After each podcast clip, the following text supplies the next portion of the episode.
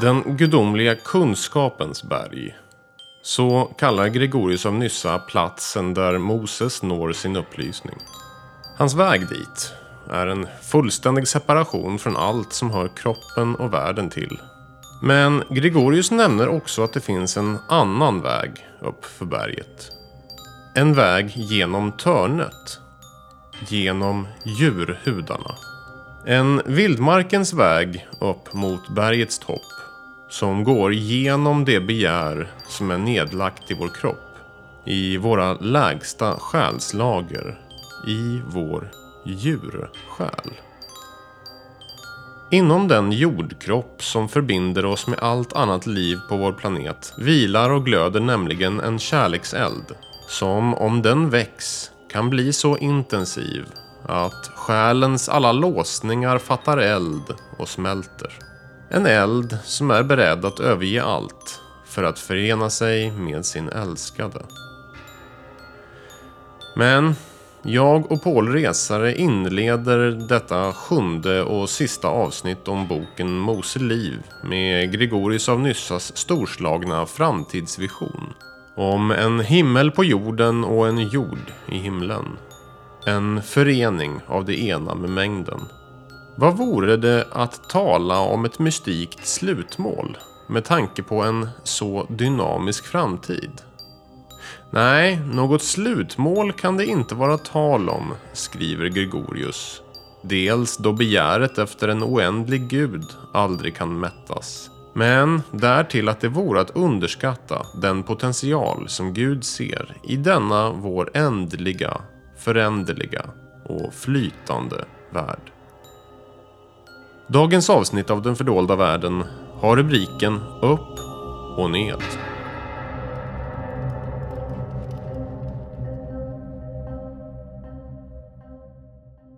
Ja, Paul. Då har vi kommit fram till det sista avsnittet. Inte bara av eh, Mose liv. Utan också av den här säsongen av podden. Men är det egentligen ett slut vi har kommit till? Vi pratade nyligen om att Mose stiger upp på ett berg och möter Gud. Och eh, när han stiger ner från berget så är han upplyst. Faktum är att han är så upplyst att man kan inte titta på honom.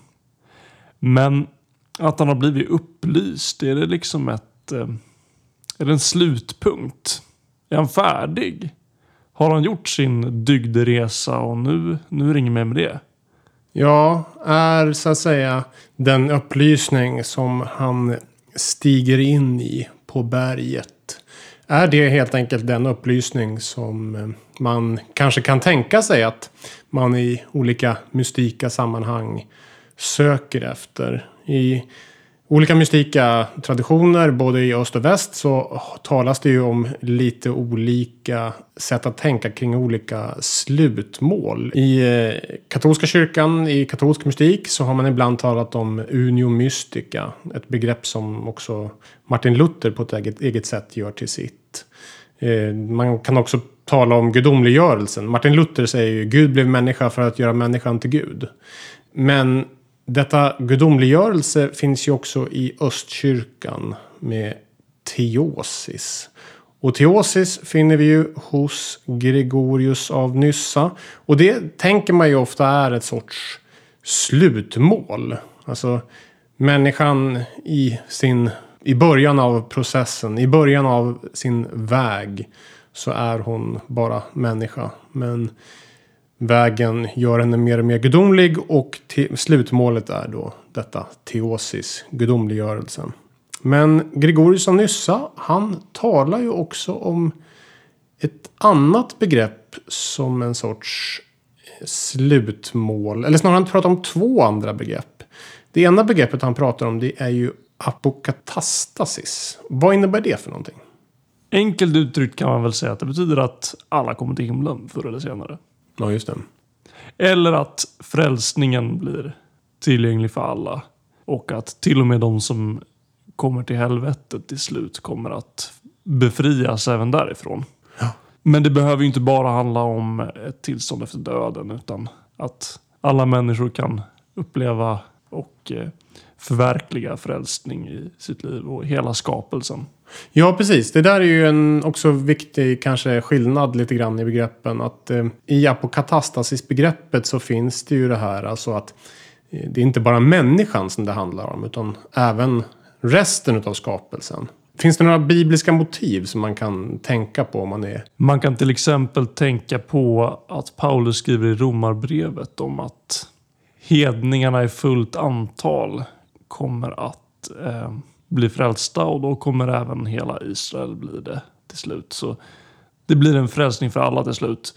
Men i samma brev, i romarbrevet, talar han också om att hela skapelsen ska återlösas genom Guds barns uppenbarelse. Exakt.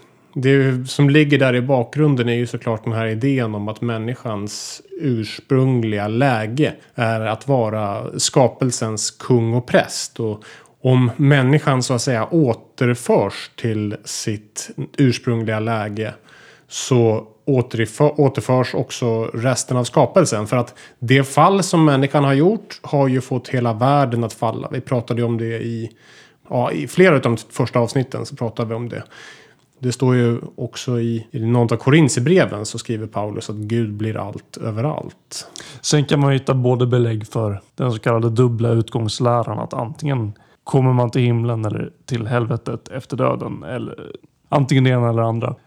Eh, det kan man också hitta belägg för i Bibeln. Så det, eh, det finns en massa olika syner på livet efter döden. Det finns en massa olika syner på um, frälsningen och hur den är tillgänglig.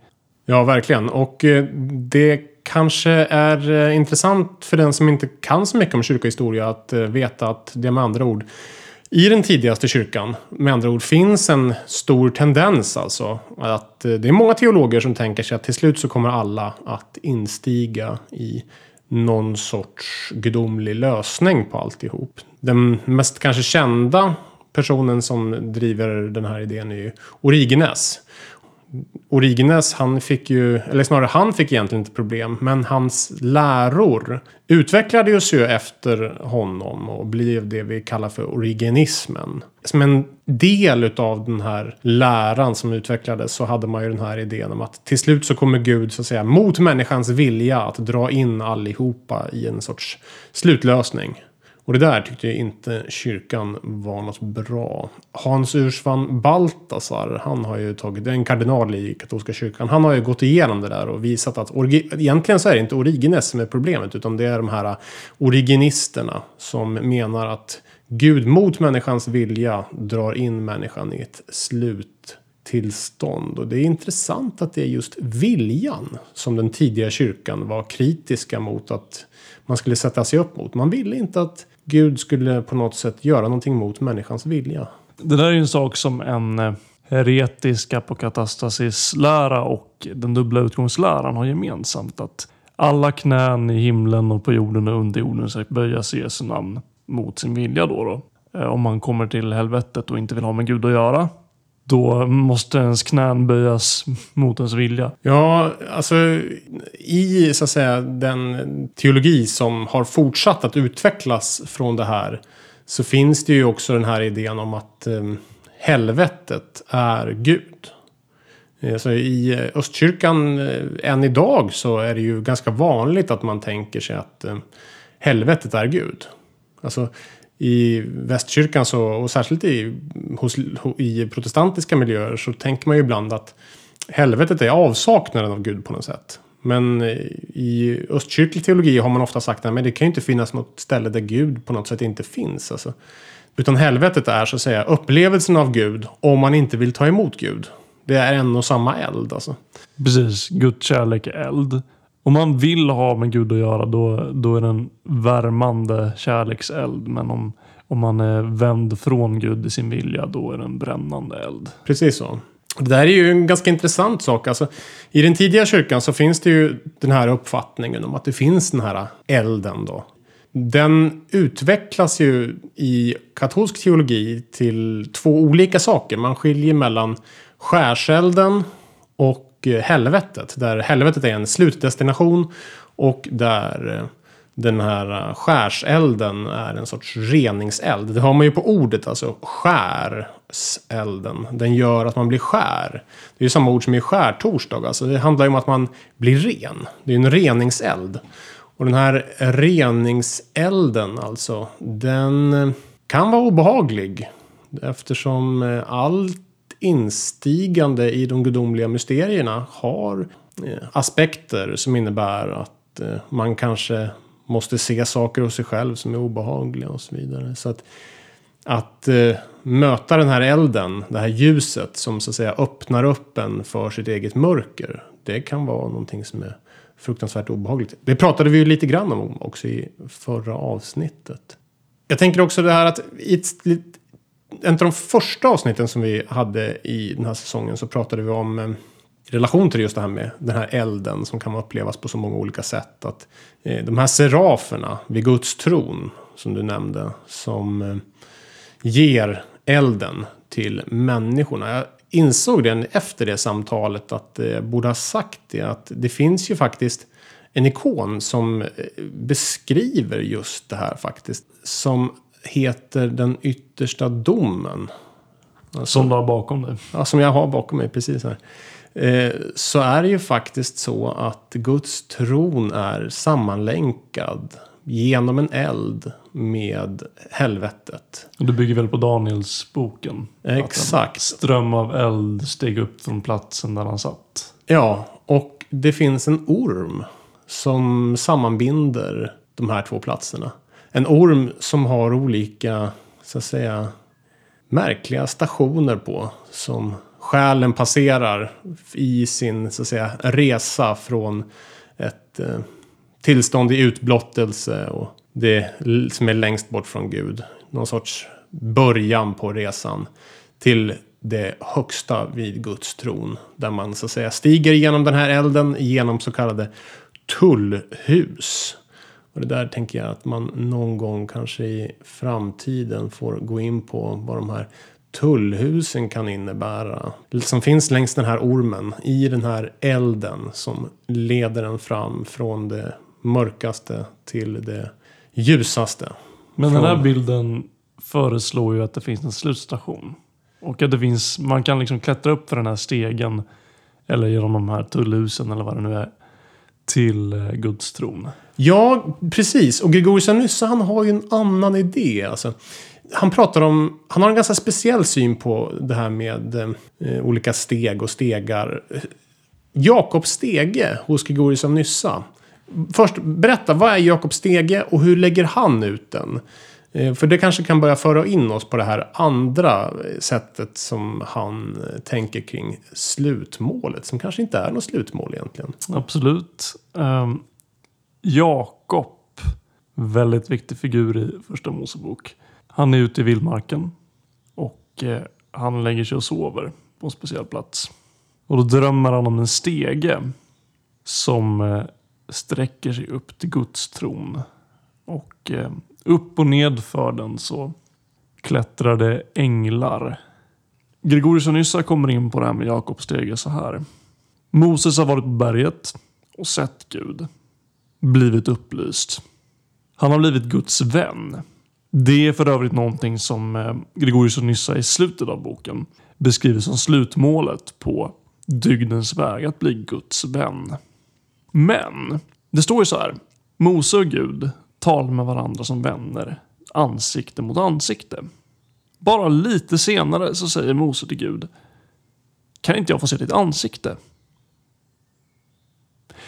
Det här är en motsägelse som Gregorius hajar till på och plockar upp särskilt. Om man har sett Guds ansikte, varför ber han då om att få se Guds ansikte? Jo, därför att visionen, skådandet av Gud, är aldrig helt fullständig. När Gud får den här frågan av Mose, kan jag få se ditt ansikte? Då säger Gud till Mose, okej, okay, men följ med till den här klyftan i den här klippan här borta. Så ska jag visa mig för dig. Och Gud går förbi och visar Mose sin rygg. Inte ansiktet. Men det är tillräckligt mycket för att Moses begär efter att skåda mer och mer av Gud ska uppfyllas lite grann och äggas på ännu mer. Gudsskådandet, enligt Gregorius, kan aldrig bli helt komplett för då vore det inte Gud man skådade. Eftersom Gud är oändlig är också Jakob stege, uppstigande mot Gud, skådandet av Gud, oändligt. Det är steg efter steg efter steg efter steg. Om det fanns ett slut på stegen, om det fanns en punkt där man kunde säga att nu har jag sett Gud. Nu har jag förenat mig med Gud och nu är jag upplyst. Jag är färdig nu. Då skulle, man, då skulle det inte längre vara Gud man skådade. Eftersom Gud är oändlig så finns det ingen gräns för skådandet. Precis. Det bara fortsätter och fortsätter. Det är ju det här som han ringar in med det här begreppet epektasis. Som betyder alltså begärets ständiga uppstigande.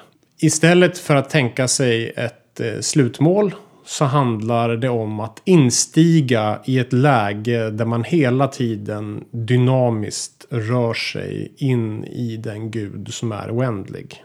Instigandet i Gud går framåt och framåt från klarhet till klarhet. Exakt.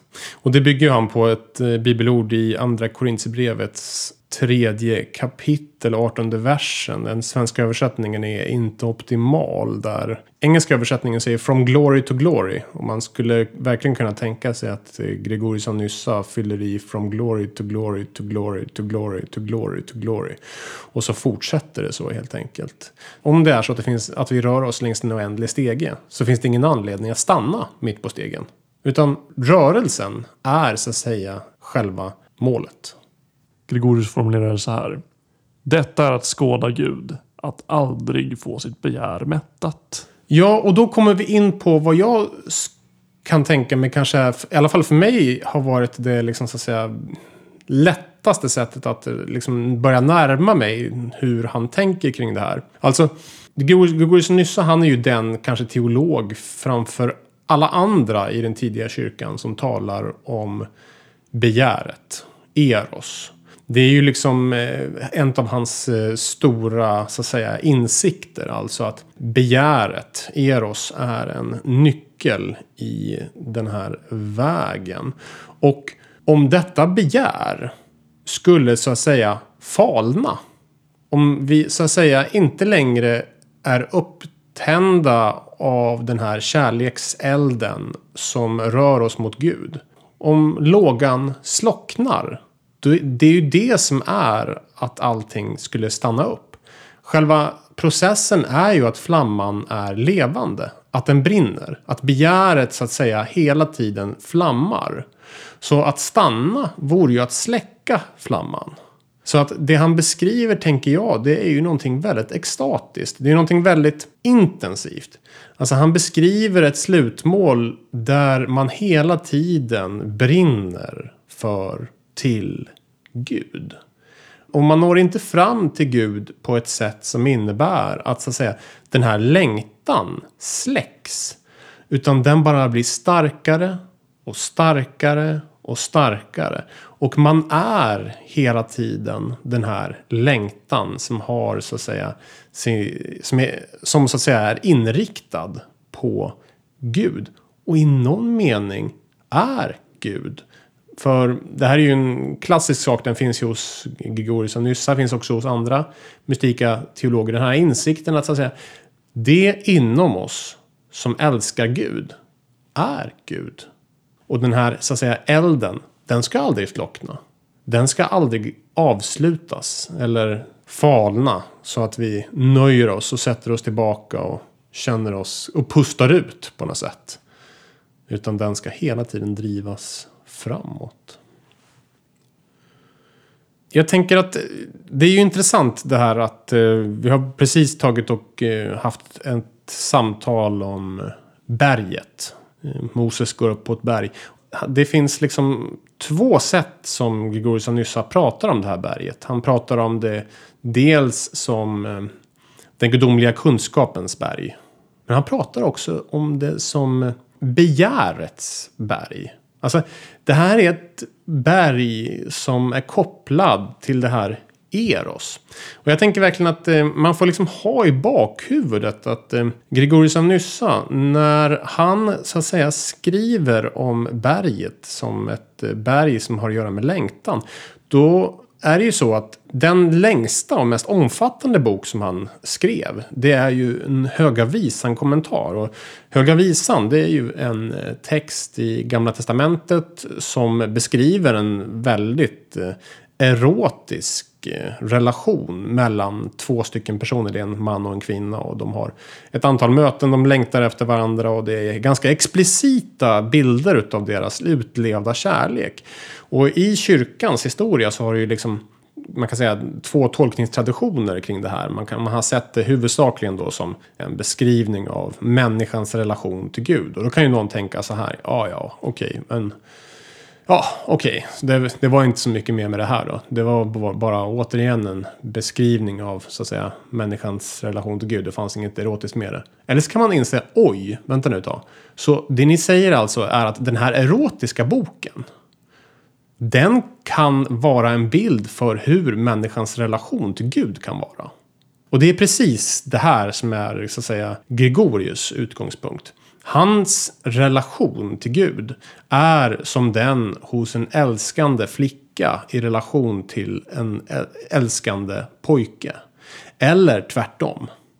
Alltså, det finns ett liksom kärleksmöte mellan två stycken personer, Gud och människan. Och Gud säger till människan, jag älskar dig. Vill nå dig och nå fram till dig. Och de, i Höga Visan så befinner ju sig de här två på ett berg.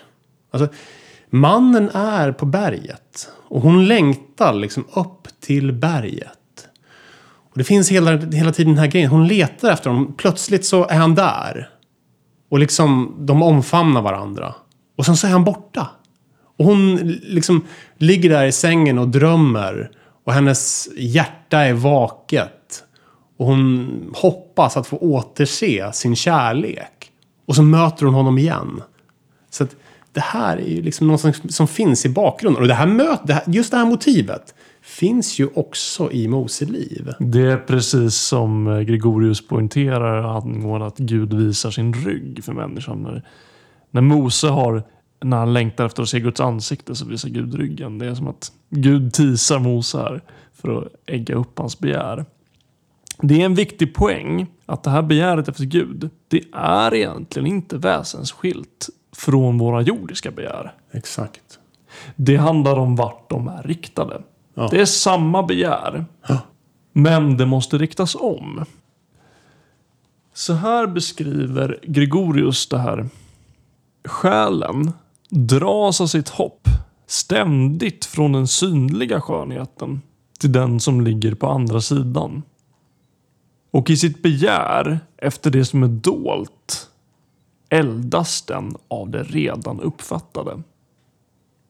Den som hängivet älskar skönheten tar emot det som alltid visar sig för honom som en bild av det han åstundar. Men längtar samtidigt efter att själv fyllas av urbilden. Om det finns något ställe i boken som har eh, bäring på hjärtats bön och att så att säga förena längtan och det inre livet så är det ju precis det här. Mm, alltså, det här är ju precis det som har dykt upp i andra avsnitt att Gud är sin attribut. Gud är skönheten med stort S. Gud är skönhet. Alltså när man uppfattar skönhet i den timliga världen, då uppfattar man Gud. Okej, okay. Man skulle kunna bara anamma det här som en åsikt eller som en spekulation eller som ett tankeexperiment. Men det här är en praktisk instruktion.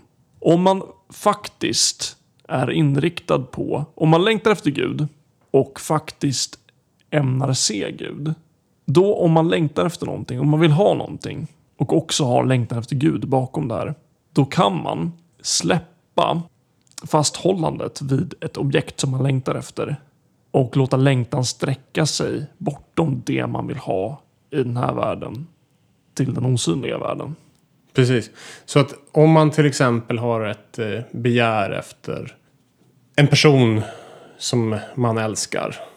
så kan man så att säga också låta den blick som man har riktat mot den här personen liksom lämna personen och istället glida in i Gud.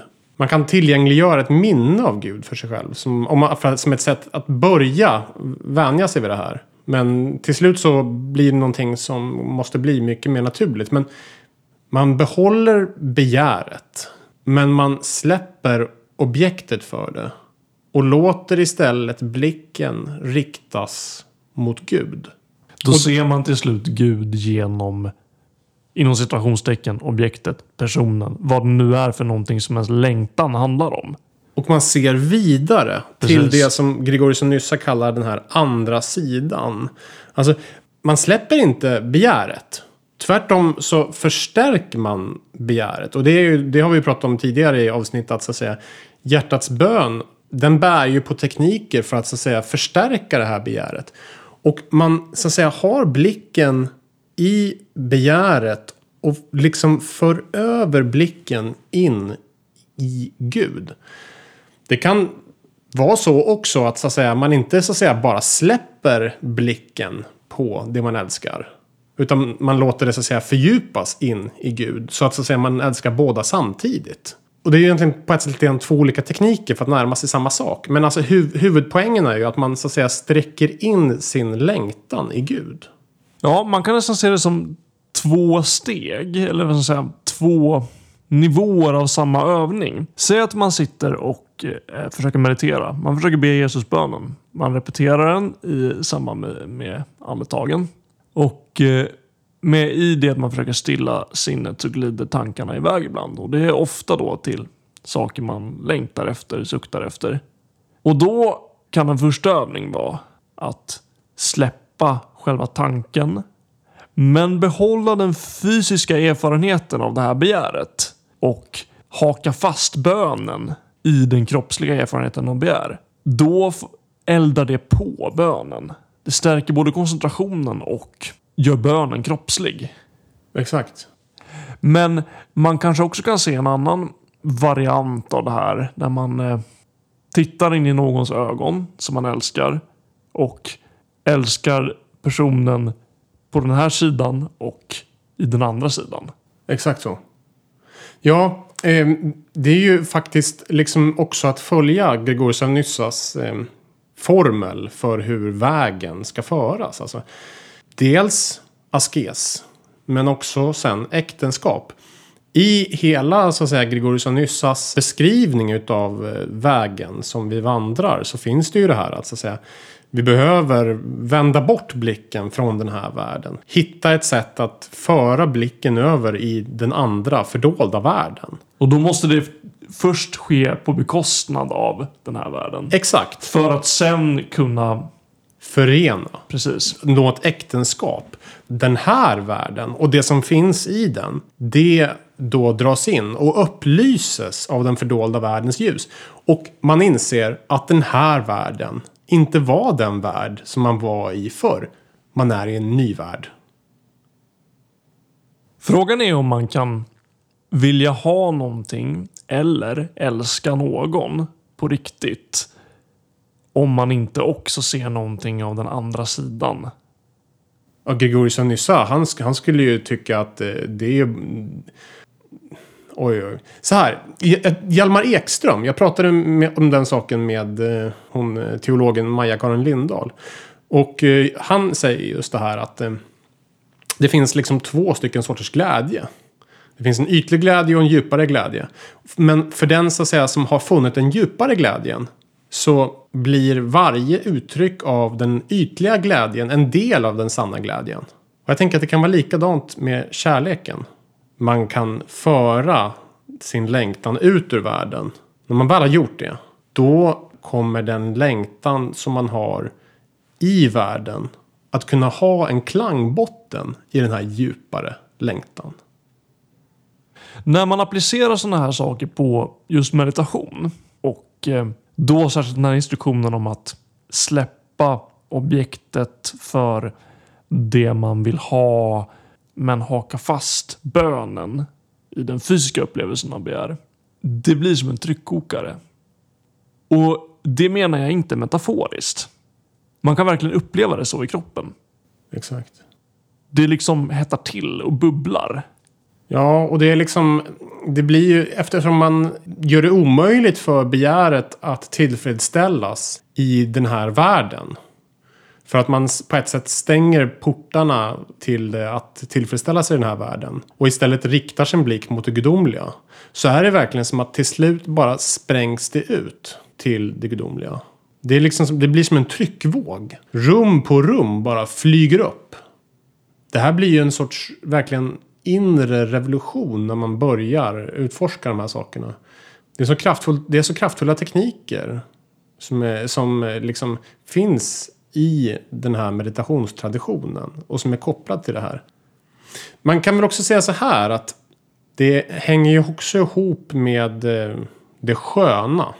Det finns ju så att säga många andra lager av längtan som vi människor bär inom oss. Alltså, när vi ser någonting som är vackert så finns det också någonting i det som anar Gud. Det finns liksom...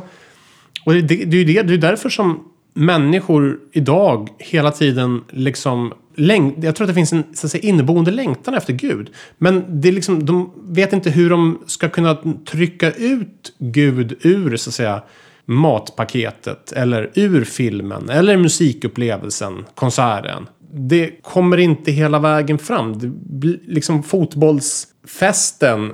Det kommer till en viss punkt men sen så kommer man inte hela vägen fram. Man kommer inte riktigt in i den andra sidan. Man anar att det finns där. I det sköna, i det vackra, i det här äh, fantastiska. Och det handlar bara om att, så att säga, följa det skönas väg in i den som är skönheten själv.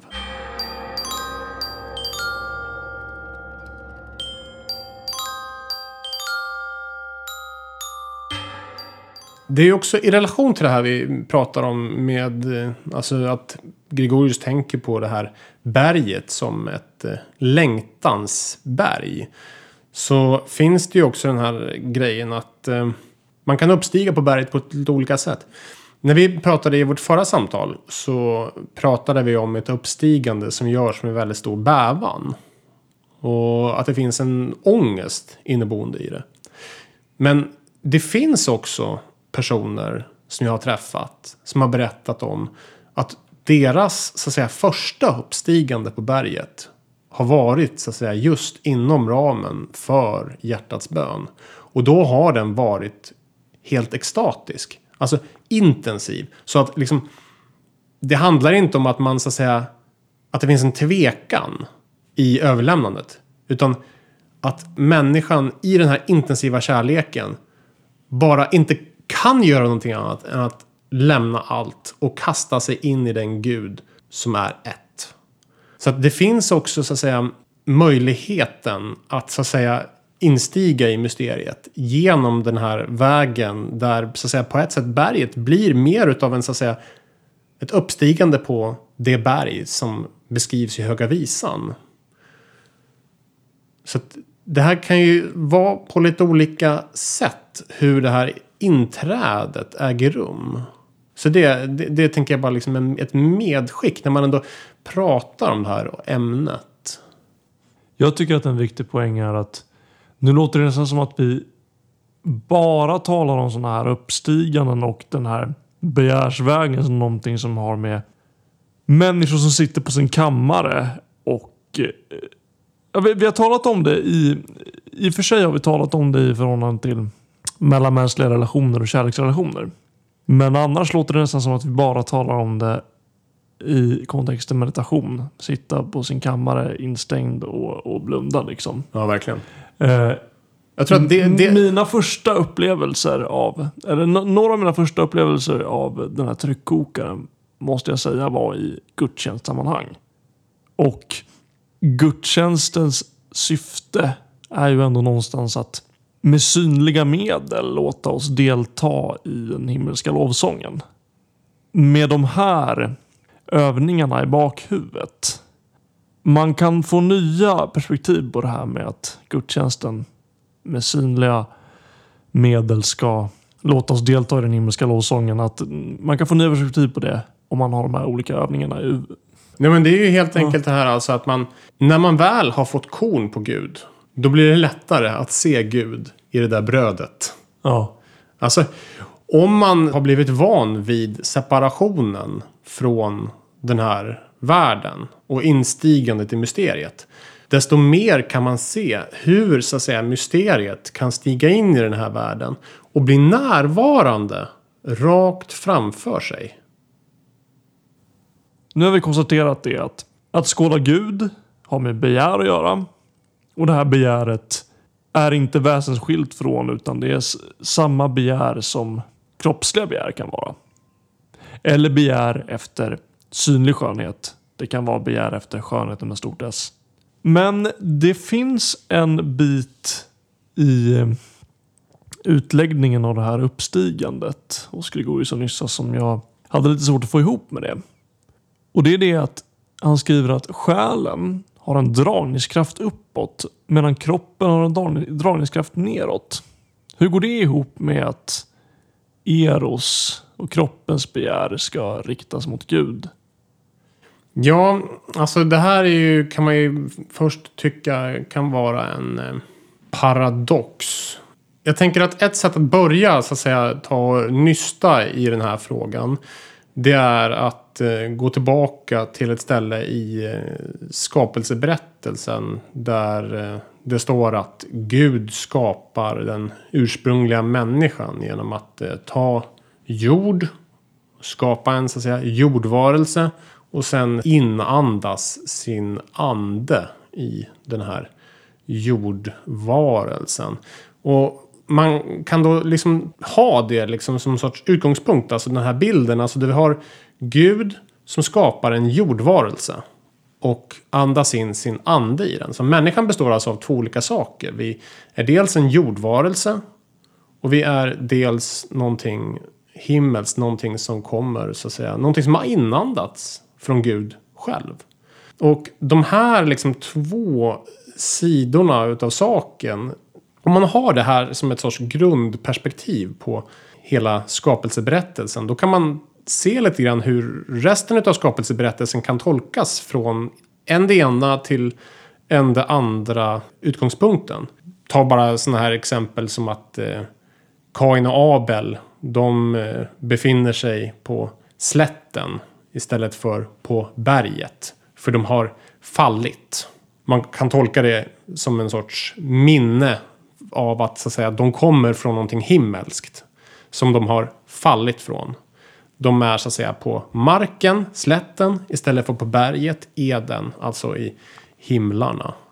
Men det finns också så att säga ett sätt att läsa samma berättelse som har att göra med att det offer som Abel och Kain gör vittnar om att det kanske har att göra med att eh, det här är ett minne från oss själva i historien. Alltså att Kain är eh, en jordbrukare som dödar sin bror som är någon sorts jägare eller herde.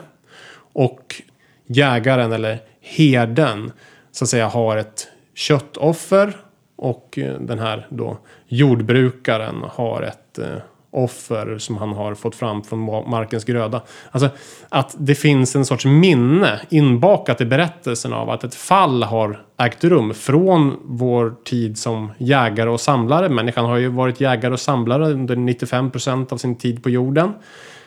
Det är först en ganska nyligen som, som eh, civilisationen dök upp. Och det måste ju ha slagit sönder hela den värld som fanns förut. All- Alla de referenssystem, hela språket som man har är ju uppbyggt efter det liv som man lever i. Och med civilisation menar du alltså jordbruksbaserad civilisation? Ja, det är precis exakt så. När jordbruket dyker upp, då blir vi bofasta, vi bygger städer. Kain hänger ju ihop med städer. Han är ju den första som så att säga bygger städer. Ehm, så att det finns liksom, man kan tänka sig att inbakat i så att säga skapelseberättelsen så finns det liksom ett sorts två lager. Ett så att säga minne av det himmelska och ett minne av jordiska processer. som kan vara väldigt tydliga sådana här grejer som vårt övergång från jägare och samlare samhälle och vilket enorm kris det måste ha varit på alla möjliga sätt.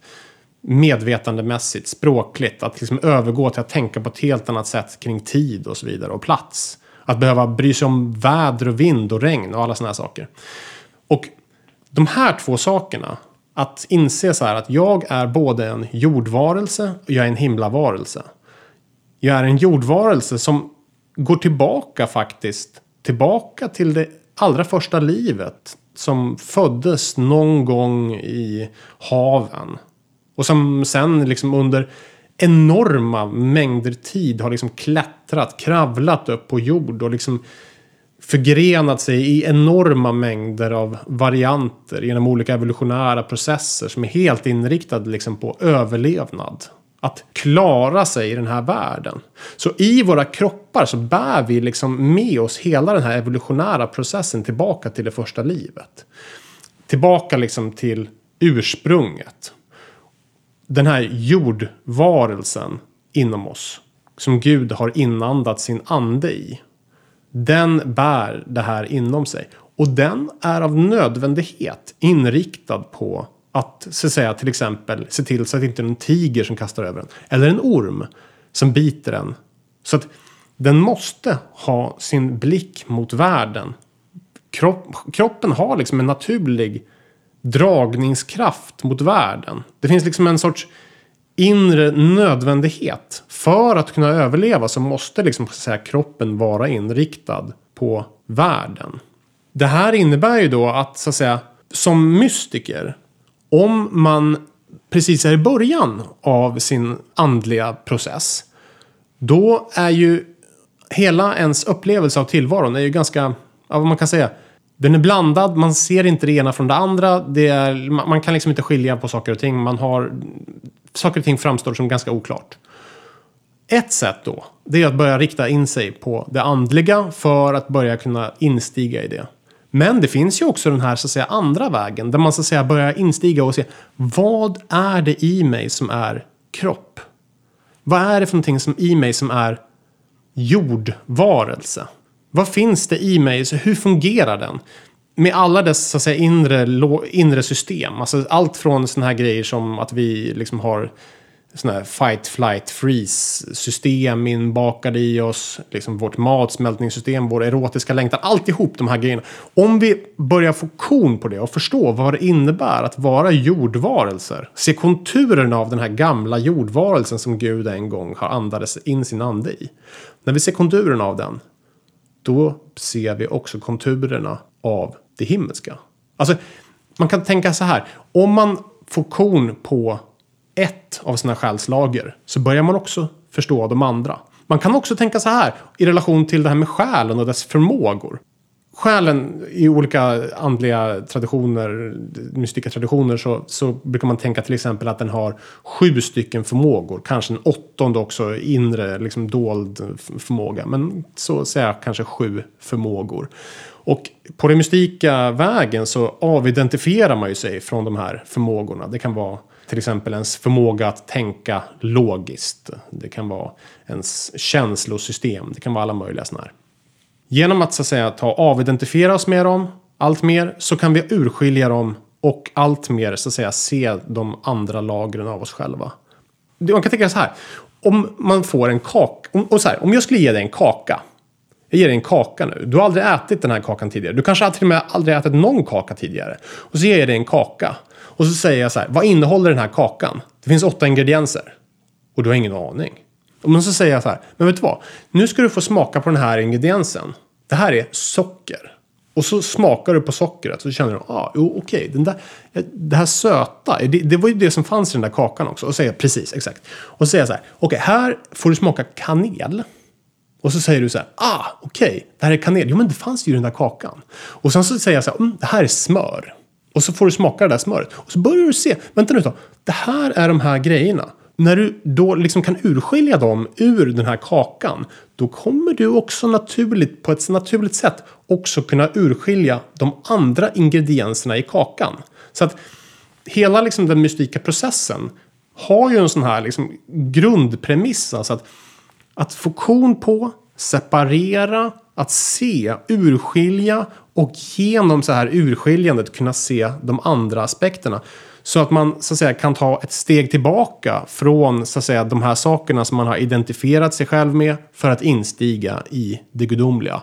Och sen när man har instigit i det gudomliga kunna instiga igen i de här så att säga, sakerna som man har avidentifierat sig från och åter inte identifiera sig med dem som att de blir ett fängelse men snarare som att de så att säga blir förmågor i ens djupaste mening. De är inte längre så att säga de, den man trodde att man var utan de är förmågor som man har och besitter för man är mycket större.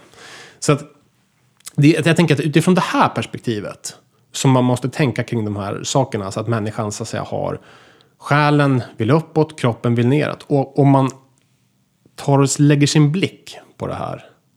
Då finner man människan. Vad som egentligen finns i människan. Jag tänker också på Paulus som skriver att den som har stigit uppåt har också stigit neråt. För att uppfylla allting. Om människan i en del av sig har en dragningskraft neråt och en annan en dragningskraft uppåt. Så är båda dragningskrafter till Gud. Ja. Och... Eh, För Gud uppfyller allt. Exakt. Och de går bara uppåt, uppåt, uppåt och neråt och neråt och neråt. Jajamän. Närmare, närmare, närmare Gud men det slutar aldrig. Exakt. Och eh, då kan ju någon säga så här, men vänta nu då. Utgår, är det inte så att världen är fallen? Pratar inte så att säga Gregorius nyss om att så att säga, jo men vi kommer från en fallen värld och allting är så hemskt här. Ja, eh, såklart så finns det så att säga ett tillstånd som är fallet och avskärmat. Men det finns också ett tillstånd som vi strävar mot, där allt är ett. Inte så att så att säga allt annat har upphört existera. Det är ju det som är speciellt med Gregorius och Nyssa. Han tänker sig inte något slutmål där som är liksom på, någon sorts, på en annan planet. Någon sorts någon annan värld. Utan den gudomliga erfarenheten av att stiga ut ur världen och se Gud utanför världen. Den ska förenas med att vara i världen. Och det är den nya världen.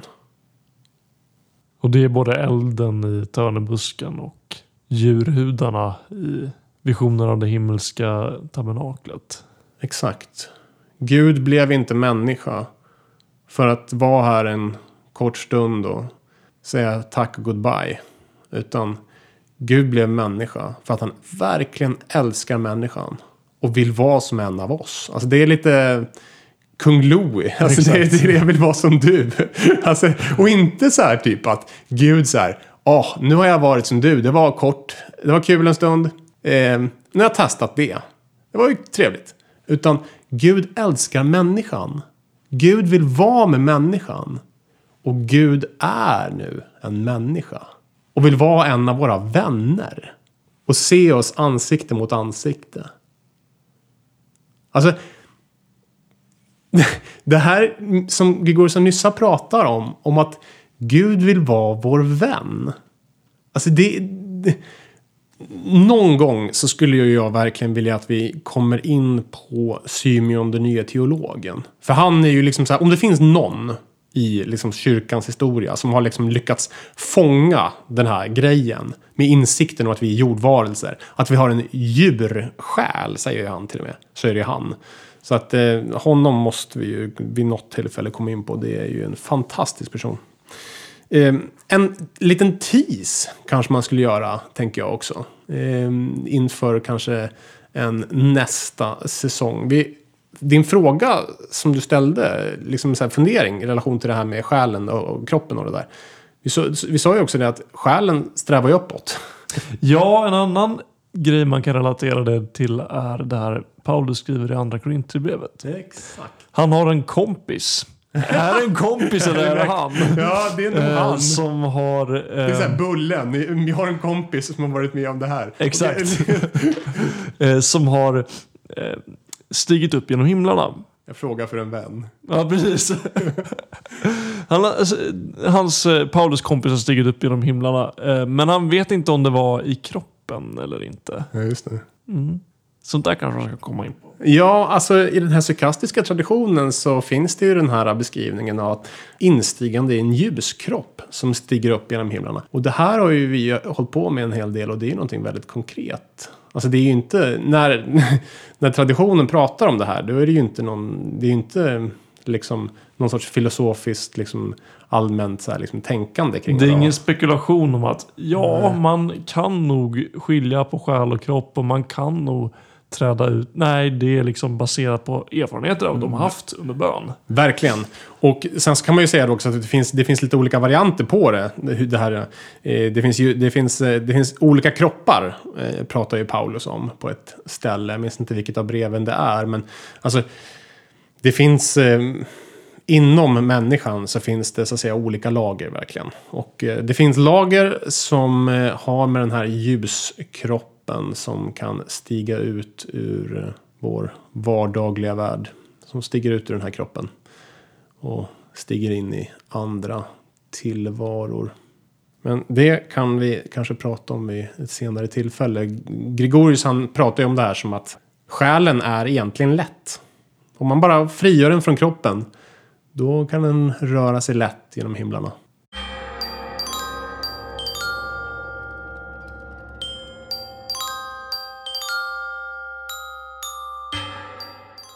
Någonting annat i Gregorius utläggning av Moses fortsatta uppstigande efter att han har klivit ner från berget. Det är att han beskriver det som stillhet och rörelse i förening. Alltså, det låter ju väldigt meditativt. Ja. Och det är det ju såklart också. Men det har, så att det beskriver ju en sorts andlig övning. Men det har ju också en så att säga, djupare mening där det inte bara är en andlig övning. Utan där det också beskriver själva slutmålet. Om man nu ska prata om ett sånt ändå. Alltså att det ena och mängden är förenade. Det ena, varat. Det är ju orörligt på ett sätt. Alltså, Gud är. Den här världen, den är flytande. Den rör sig. Men eh, det som är ju stora här, det är ju inte att människan bara ska vara inriktad på det som är. Utan att Gud är ju inriktad på det som flyter. Gud är ju inriktad på oss. Så att slutmålet är ju inte bara att vi så att säga ska stiga ut ur världen. Utan slutmålet är ju också att Gud stiger in i den. Så att de här eh, varat och flytande världen, de hänger ihop. Eller snarare, de kommer få hänga ihop. Och det är på så sätt också som skådandet av Gud och slutmålet inom situationstecken är någonting som är i ständig utveckling. Det är i ständig rörelse. Det är flytande. Det där är så viktigt alltså att man inte riktigt kan noga understryka det. Alltså, det blir också dynamiskt just för att det är flytande. Gud vill bli flytande. Det statiska vill sätta sig i rörelse. Jajamän. Gud vill verkligen vara i den här blöta världen. Där vara och det flytande hänger ihop.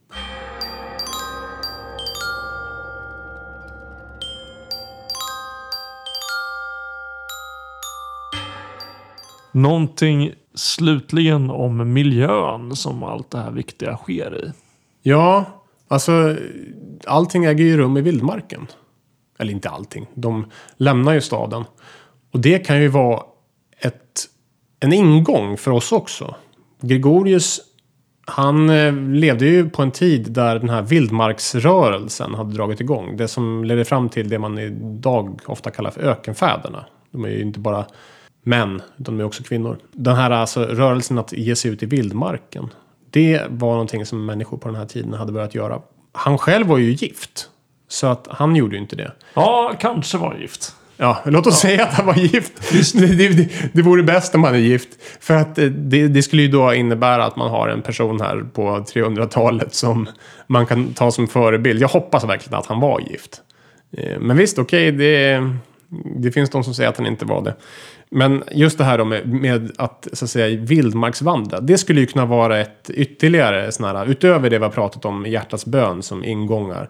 Så är ju det här med vildmarksvandring en viktig ingång alltså. Att göra som Moses, att gå ut i skogen. Man kan vandra på leder eller ta och eh, bara gå i det fria med karta och kompass. skulle jag verkligen ta och rekommendera alla att göra. Han upptäcker ju både Gud i det kötsliga i törnebusken i vildmarken och Gud i det utomkroppsliga i bergsbestigandet Ja. i vildmarken. ja, han är ju där i 40 år faktiskt.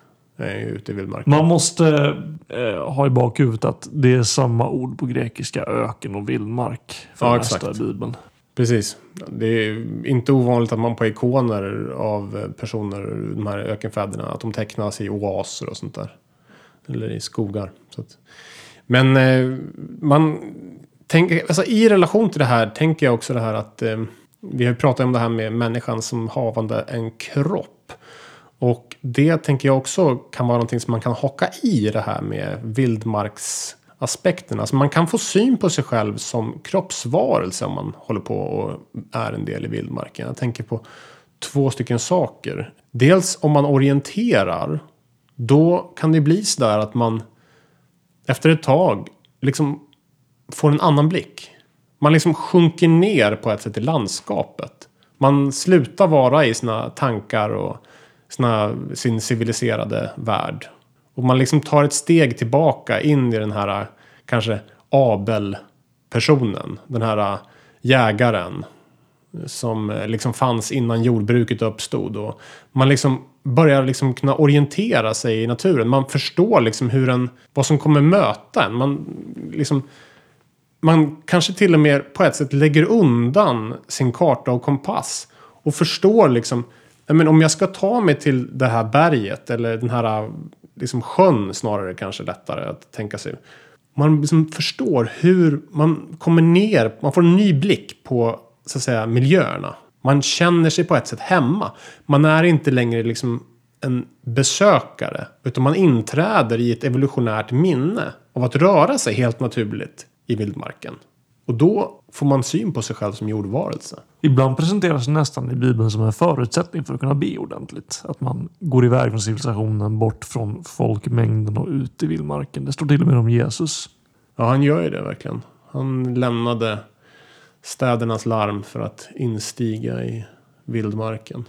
Sen eh, ska man ju kunna be i alla situationer men då kanske man får ta med sig lite av vildmarken. Ja. Jag kommer ihåg, eh, jag var för ett antal år sedan så var jag ute i vildmarken med några kompisar. Vi var ute sju dagar eh, tillsammans vid en sjö. Och liksom levde där. Och, och då blev det också det här liksom att när man är ute i skogen på det där sättet så Ja, det är en speciell känsla liksom det här med att vakna på, vakna på morgonen och liksom solen har... Man inser att klockan är fem på morgonen men solen har ju redan gått upp så att det liksom börjar bli väldigt ljust. och man går upp tidigare, tiden blir annorlunda allting sådär. Och så var det en person som hade med sig ett fiskespö som jag lånade. Ställde mig och liksom fiskade. Jag var vegetarian på den tiden. Och så fick jag en abborre. Och det var första gången sedan jag var liten tror jag som jag liksom hade fiskat. Och jag hade lyckligtvis med mig en kniv. Inte för att jag hade tänkt använda den för att ha med fisket att göra. Men för att göra andra saker. Och så dödade jag den här fisken. För jag ville ju inte att den skulle lida. För den hade trasslat in sig med liksom det här fiskedraget. Så jag, den, jag kunde liksom inte kasta tillbaka den. Och så stod jag där liksom och såg det här liksom blodet från den här fisken på min egen hand. Och tog med mig den där hem till lägret. Och grillade den. Och jag kände verkligen den här jordvarelsen. Som Gud en gång inandat sin ande i. Det var så oerhört extremt påtagligt. Jag säger inte nu att alla ska liksom, som är vegetarianer liksom, som en andlig övning ska liksom, liksom avsluta sin vegetarianism genom att döda ett djur. Det är inte det jag säger. Men eh, askeus äktenskap, du hade nog inte upplevt det sådär starkt om du hade ätit kött hela tiden fram till... Säkert. Så att liksom chocken gjorde ju såklart också att man på ett sätt fick blicken på vad det hela handlade om. Men jag verkligen steg in i mig själv som ett djur där.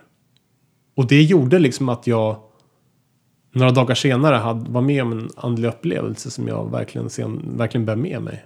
Sen dess. Så att det, det finns liksom en så här, genom att trycka på en tangent så börjar man också spela på andra. Men det gäller verkligen att ja, lära sig det där.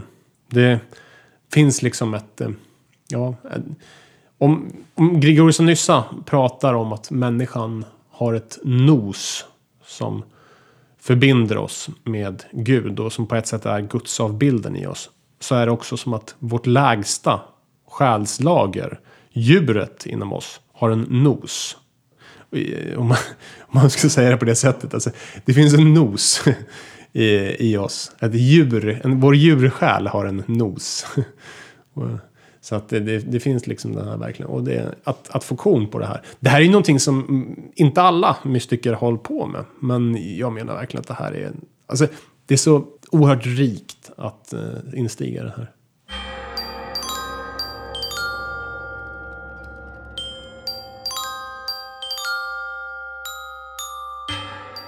Ja, då har vi verkligen börjat nått slutet. Och vi ska kanske säga någonting om eh, hur det var att läsa boken. Hur kände du när du läste den? Du har ju läst den två gånger nu. Hur, hur var den? Jag tycker en av de häftigaste grejerna med den här boken är att man lär sig läsa Bibeln på ett nytt sätt. Och som har med erfarenhet att göra. Om man håller på med Jesusbönen så kan erfarenheten av det kopplas ihop med kristen tradition och alla berättelser som finns. De får liksom belysa varandra. Även om man inte gör det så tycker jag att eh, den här boken är verkligen läsvärd om man vill få nya infallsvinklar på och lära sig se mönster i bibelberättelser. Som eh, kanske inte helt uppenbara om man, eh, om man bara läser den rakt upp och ner. Det, Gregorius gör sådana paralleller som man kanske inte tänker på vid första anblick, men när han lägger fram dem så känns de helt uppenbara och självklara. Det har varit ganska många aha-upplevelser som att jaha, den här berättelsen hänger ihop med den här på det här sättet och det blir en harmoni. Det är som ett Gregorius lägger fram hur Bibeln är ett dolt en dold symfoni. Ja, verkligen. Och han ger dess nycklar. Och det är nycklar som också ökar. Alltså det, det, det, det är nycklar till meditationspraktik och dylikt. Och det är också nycklar, bara den litterära upplevelsen att läsa Bibeln. Nej, det, det är verkligen sant alltså. Jag har ju tänkt på det här att det, alltså, när jag läste den här, nu, den här senaste gången som jag läste den. Det som, jag, det som jag stannade vid, det var det här att jag önskar verkligen att eh, personer som är alltså feministteologer, queera teologer, personer som kanske är progressiva teologer, att de skulle läsa den här boken. Jag tror att de skulle kunna känna att de hade liksom på ett sätt en lite grann en vän i Gregorius. Även om han liksom kan man tycka, det pratade vi om i första avsnittet, att man kanske kan reagera på vissa saker som han säger som kanske är misogyna eller sådär. Så är ju verkligen inte en misogyn person. Alltså han, hans eh, stora förebild i livet och hans andliga liksom, liksom vägledare var, var ju hans syster Makrina. Alltså han ger enorm vikt till jungfru Maria och traditionerna runt henne. Och då inte hennes jungfruliga renhet utan hennes ja och hennes... Eh... hennes hon, hon, hon är en person som längtar efter Gud. Ja, och hon har en och relation Gud stiger till in i henne. Ja. Alltså hon är ett subjekt hon är inte bara en passiv liksom, person. Utan hon har en djup relation till Gud. Hon är på ett sätt kvinnan som beskrivs i Höga Visan. Som längtar efter Gud. Och som Gud stiger in i. Alltså, den liksom, grejen får man någonstans ha klar för sig här tror jag. Så att liksom, den biten. Och sen tänker jag också det här att i att Gregorius Nyssa på något sätt tänker sig det här att människan från början var både man och kvinna. Alltså, Då får man läsa om själen och uppståndelsen. Ja, exakt. Alltså tänk om eh, queera teologer läste den. Det skulle ju kunna vara ganska kul. Alltså. Ehm, jag tänker också det här att liksom, vad säger det om, om Gud om människan är skapad till Guds avbild? Alltså, alltså det, det, är liksom som att det finns saker i liksom den tidiga kyrkan som jag tycker att det är märkligt ibland. Att man kanske inte riktigt tagit till sig i de här kretsarna. Eh, så jag skulle ju verkligen tycka det var kul om de så att säga upptäckte Gregorius. Och liksom på det sättet också liksom började se vad är det som Gregorius strävar mot i allt det här. Alltså det hade varit kul.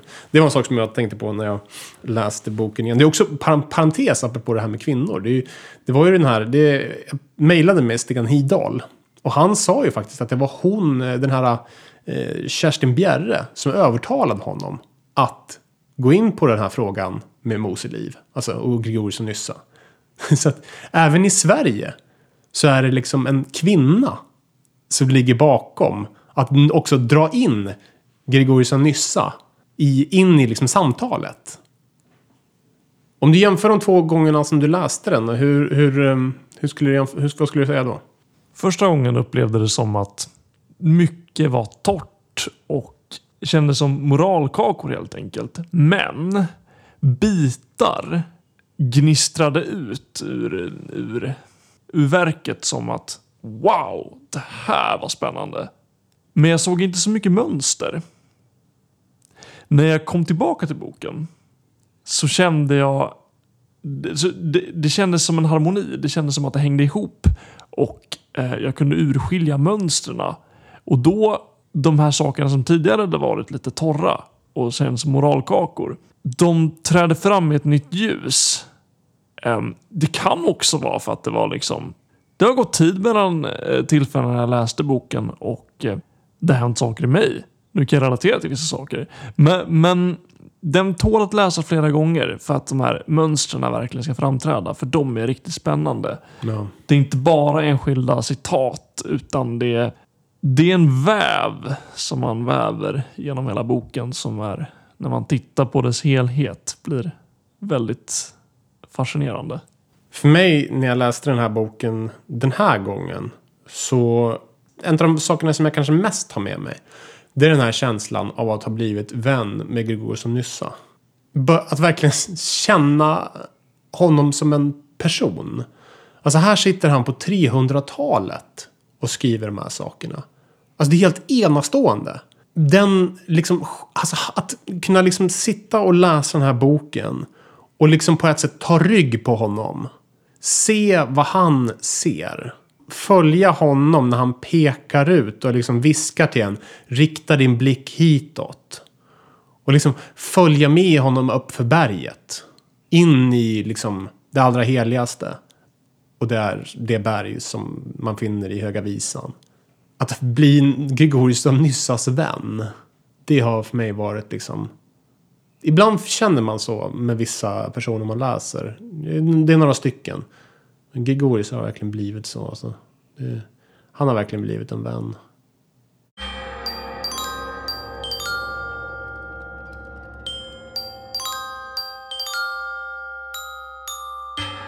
Du har lyssnat på Den fördolda världen. En podd om kristen mystik och det inre livet. Vår hemsida finner du på denfördoldavarelden.se. Där finns också en lista över kommande avsnitt. Bilder från inspelningar, de konstverk och ikoner som refereras till i samtalen samt annat av intresse kan man finna om man går in på Instagramkontot Sällskapet Nos.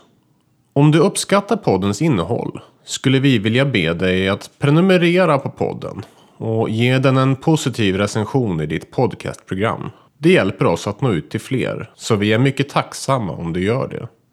Om du vill vara med och fortsätta samtalet är du varmt välkommen till vår Facebookgrupp. Den fördolda världen.